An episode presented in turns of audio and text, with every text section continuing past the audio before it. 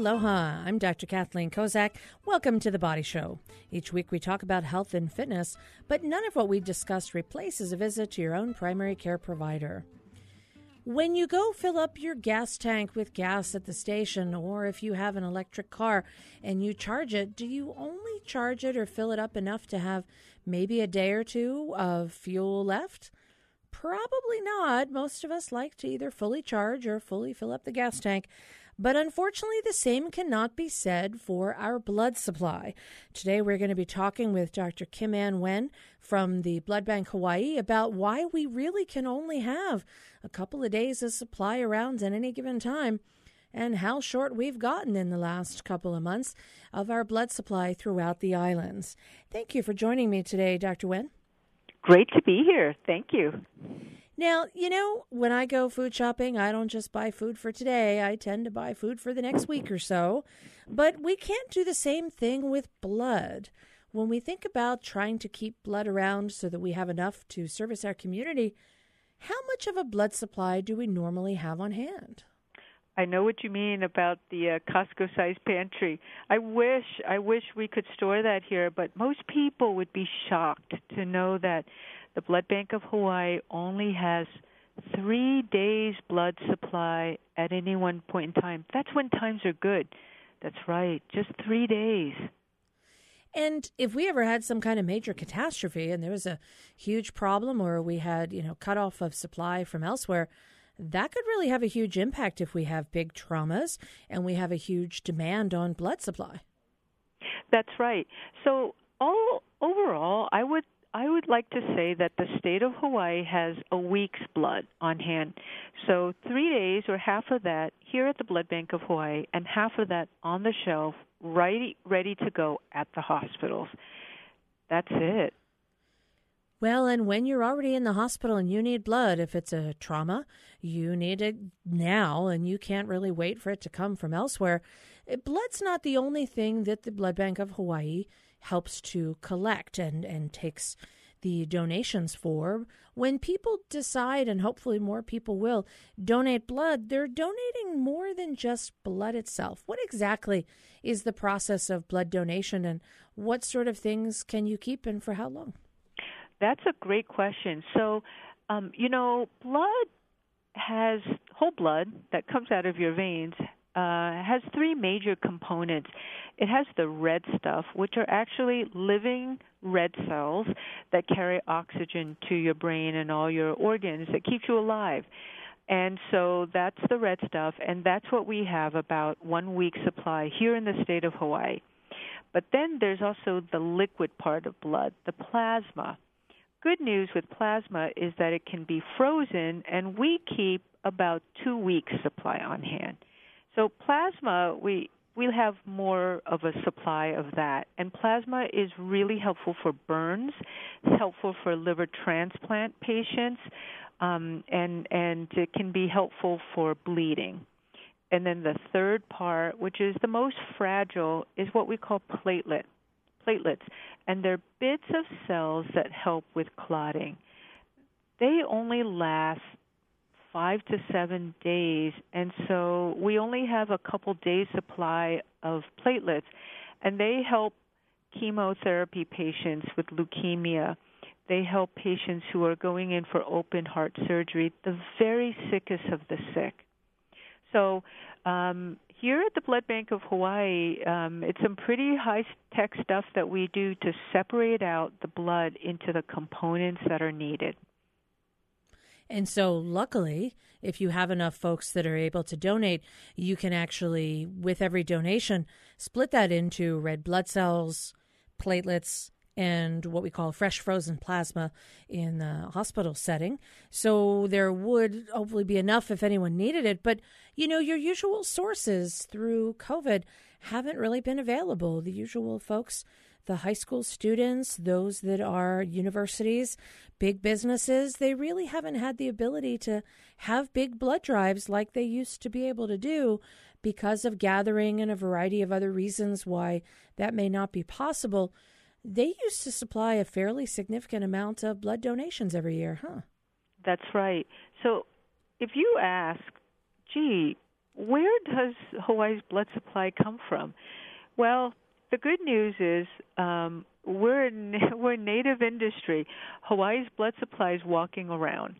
Um, but if you look at where it's coming from, think of it as a pyramid. And the base of the pyramid, the broadest part, is old reliable, meaning year in, year out, it's the the biggest part that supplies our blood. And that consists of neighbor island drives, blood drives. That's about twenty percent normally before COVID. High schools, they bring in, believe it or not, thirteen percent. Colleges, big churches, and big businesses. Altogether, that base is about a third of our blood supply, and they are usually planned, reliable, and regular. What COVID did was it completely disrupted that base, and so high schools are gone. Colleges haven't done a blood drive since mostly since March of twenty twenty, and then we've had to cut back our neighbor island drives in half. So you can see that that has really, really hurt the blood supply and made it so much more perilous and more vulnerable. Well, and particularly because people who are sick, they can't come and donate, who already are home quarantined with COVID, or if there's a lot of infections, the schools have gone virtual, so they wouldn't necessarily have the ability to go ahead and bring in students in a group environment. Now, for people who want to donate, there are protocols that keep them safe. They don't have to worry about getting exposed. This is something that, you know, when we talk about blood donation, there's already been some really good safety protocols throughout that whole time, even before COVID, right? That's right. So from the beginning, one of the commitments that we made to this community, our community, is we don't want any blood donor to ever catch COVID from donating blood. And so we, fortunately, knock on wood, have made good on that commitment. So from the beginning, we completely overhauled our donation areas and our donor rooms so that we have physical distancing, personal protective equipment, and now we've enhanced that even more and enhanced hygiene and cleaning. And so we really have made it as safe as possible. And then our staff are also fully vaccinated, um, and so our staff have been protected, which further protects our donors.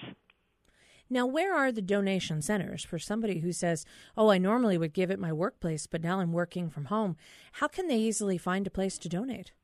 So um, check our, our uh, website at b b h dot org. That's Blood Bank Hawaii, b b h dot org. So um, our two fixed sites are Young Street Donor Center in Mo'iliili, and then um, Dillingham Donor Center. That's our headquarters on Dillingham.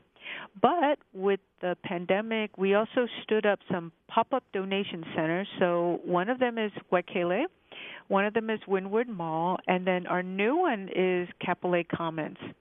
So um, there is a site near your neighborhood. Well, and that's important for po- folks who, you know, maybe as a group effort, they want to go ahead and collectively get together and decide they're going to donate. And, you know, if anybody has a loved one in the hospital, these days you can't necessarily visit in large groups, but you could do a donation to to the Blood Bank Hawaii as a way to thank the medical community for taking care of your loved one. That's right. You know, it's so hard um, for those of us who have a loved one that's in the hospital, because with the with the protocols right now, just everyone is so limited. Um, some hospitals right now don't allow any visitors at all. And so what I would say is, if you can visit your loved one, think of donating in their honor. And that way, when you're on the chair, um, put your, your good thoughts, your karma, and close your eyes and put it all into your donation, and um, put that spirit of goodwill in. And when it goes into up to three or more patients, um, it'll go with you. Well, it's a great way to honor all of those who have taken care of the people who are sick in the hospital, all the way from the doctors, the nurses, the housekeeping staff, security, everybody down the line. What a great way to honor all of their efforts. I'm Doctor Kathleen Kozak. You're listening to The Body Show. When we come back, we're going to continue our discussion with Doctor Kim-Anh Nguyen from Blood Bank Hawaii about blood types, which one tends to be the one we need the most, and why actually the answer to that is all of them. We'll be right back. Stay with us. Support for The Body Show comes from the H P R Local Talk Show Fund, which helps Hawaii Public Radio sustain and grow its locally produced talk shows. Mahalo to contributor Hastings and Pleadwell, a communication company. Welcome back to The Body Show. I'm Doctor Kathleen Kozak, and I have Doctor Kim-Anh Nguyen on the line from Blood Bank Hawaii, and we're talking about the need to keep our blood supply sufficient to handle the needs of our neighbor islands and our local community right here on Oahu, and really figure out ways that we can keep everyone healthy and whole and make sure that we share this precious resource when it's needed. Now, right before the break, we talked about what people could do to honor a loved one or the medical community that's serving them, and that is to find a donation site and consider being a blood donor. Now, just some curious questions that I've had people ask me. Do you have to know your blood type before you go donate blood, or is that a way you can find out your blood type? Great way to find out your blood type. One of the first things we do is uh, take your blood type. And is there any particular blood type that we need more than any other? The most common blood type here in the islands that we find that people have is what exactly? So um, uh, uh, let me answer the first question. Is there a blood type that we need the most? And that one's easy. It's your blood type. There you go. It's every blood type. We need your blood type the most. But, yes, so um, what is Hawaii's uh, most common blood type? Um, it's actually a very narrow win for O. O pos is a very narrow win, and very, very close second is A pos. So this would be folks that commonly have this particular blood type, and that blood can be used for other individuals too. Is that right? That's right. So they we often say that type O is the universal donor. That means that if I'm type O, uh, I can give my red cells to donors of any type, O, A, B, or A B. But that's for red cells. So we talked about plasma, the liquid part of blood. For plasma, it's the opposite. For plasma, the universal donor is A B. And so um, the universal type for plasma for to give burn patients is A B.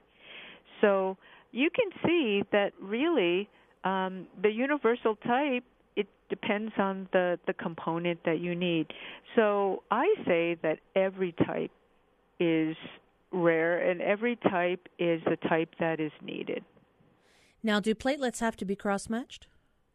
They do not. So, Blood Bank of Hawaii used to collect platelets or make platelets from whole blood. But now, one hundred percent of the platelets that we collect come from automation. It's from a machine. And with this new technology, they have so few contaminating cells, red cells or white cells. They're so pure that they do not need to be cross-matched, and they are pure of white cells. So um, new technology at the Blood Bank of Hawaii. Well, it's good to hear that advances are happening in blood. It's one of those few resources that there really isn't any other way other than humans to be able to provide that. And for anybody who has family members on chemotherapy, for example, this is a situation where platelets are desperately needed at times, particularly when people have had their levels go down because they're responding to the treatments they're being provided. So one of the ways you can honor some of your family members who might have gone through cancer treatments is also to decide you want to be a regular blood donor, whether it be platelets or whole blood or any of the above, that that's another Another way to honor all the work that's been put in to help take care of them throughout their time dealing with their medical illness. Yes, yeah, so I have, uh, unfortunately, friends and a couple family members who um, have needed platelets, many platelets to support their lives. And um, they were amazed to find out that a platelet donor gives up up to three hours of their time, three hours for each donation. And all they get is a thank you, some juice, and cookies. And some of our amazing, amazing donors do this twenty-four times a year, every two weeks, year after year. Those are my personal heroes. Well, and I think they can also take credit in helping to save lives here, right here locally at home. I think that sense of goodwill that they generate by giving of their time and by doing it consistently is also a benefit in and of itself. There's there's a definite positive feeling that people can get. And if you ever doubt, am I important? Yes, you are. And if you if you ever wonder, does donating my platelets make a difference? Absolutely, it could. It really could mean the difference between life and death for people here right in your neighborhood. Absolutely. You know, I spoke to uh, several of long, our longtime donors, and uh, we added up all the blood that they have donated throughout their many years of donating. And uh, I actually looked up all the hospitals where we sent all their blood, and they were shocked to realize that their blood went to every single hospital on every island in Hawaii. Wow. Every single hospital. And it was just by random because they had donated so much. Wow. What a tribute to those folks who were able to to help out in all of our local communities. Now, I'm curious because we also, the Blood Bank of Hawaii also covers Guam. I can't say that I knew that. That's right. So um, starting in twenty fourteen, twenty fifteen, Blood Bank of Hawaii began to serve um, a hospital in Guam, and that has been a partnership that has been growing over the years. And so, um, yeah, so the people of Guam really have come to depend on that daily direct flight between Honolulu and Guam. Their lives could depend on it, literally. Uh, absolutely. And so we not only send red cells, but all components, red cells, platelets, and plasma. I'm Doctor Kathleen Kozak. You're listening to The Body Show. When we come back, we're going to talk some more about the process of donating blood. How long does it really take to recover? Are there any restrictions on who can donate? And we'll remind people again of where they can go if they feel so inclined to honor a loved one or medical professionals that have helped take care of their loved ones or even themselves and be one of our blood donors. We'll be right back. Stay with us. Support for The Body Show comes from the H P R Local Talk Show Fund, which helps Hawaii Public Radio sustain and grow its locally produced talk shows. Mahalo to contributors, Bavarian Motor Experts, and Chaminade University. Welcome back to The Body Show. I'm Doctor Kathleen Kozak, and I have Doctor Kim-Anh Nguyen on the line from Blood Bank Hawaii. And right before the break, we were talking about how we service not just all of the neighbor islands, Oahu, but also Guam with our blood supply, and how that's important to save the lives of people all across the Pacific. Now, I'm curious, Doctor Nguyen, sometimes people think they can't donate because of certain restrictions, but the actual number of restrictions for donors is pretty small. What are some of the common things that you hear that people thought would make them excluded, but actually doesn't? One of the biggest ones is um, medications that they're on. So I hear all the time, oh, well, you know, um, I'm diabetic and I have to take um, pills for my diabetes, or I have to take pills for my blood pressure or cholesterol. Those are all fine if you're well and healthy. They're really all fine. I sometimes hear, well, you know, I've actually um, had a heart attack in the past or some previous illness, but I'm recovered and I'm fine now. Um, really, as, as long as you're you're healthy and well, um, um, most people would be, many people would be surprised to hear that they are eligible. What if someone had just recovered from COVID? Great question. So we absolutely welcome people who have recovered from COVID. Um, just give yourself four weeks or so to recover, and um, you'll be fine. In fact, if you've recovered from COVID, your blood has antibodies, and actually that could be beneficial. Very well could be. Is there an age limit? Um, so the youngest age, the minimum age, is sixteen with parental consent. And I love hearing this because I'm not getting any younger. There is no maximum age. I'm not getting any younger either. Good to know there's no age limit at all. And what if somebody has a travel history? Does that affect things at all? Yes, um, it it can um, affect things. So um, what the Food and Drug Administration really is concerned about is, number one, trans, transfusion-transmitted diseases like parasites, bacteria, or viruses. So there are some travel restrictions, and we are working hard, and F D A actually has uh, also worked hard to get the data to move towards as few restrictions as possible. So um, malaria travel, for instance, um, C J D, that's uh, mad cow disease, and a couple of other uh, travel restrictions. But um, it's best to check on our website. So if you go to b b h dot org, there's a nice website that you can click on, um, blood donation and am I eligible? Well, and it sounds like some of the things people might have thought, age or, you know, whether or not their prior medical history or even having COVID could have an impact. Uh, those are some of the common things that people ask, and all of those folks could potentially donate. So there's there's definitely availability that people may not have thought of before. Are there limits with, if somebody comes in, sometimes I'll have patients say, I went to go donate blood and my blood pressure was too high. So what are some of the logistical restrictions for anemia or blood pressure or something that might be measured while they're coming to have their blood taken? That's a great question. The number one reason for deferral Um, with the with the physical exam is the hemoglobin, and so you know, as as a woman whose hemoglobin traditionally runs low myself, that definitely can be an impediment to blood donations, especially for us women.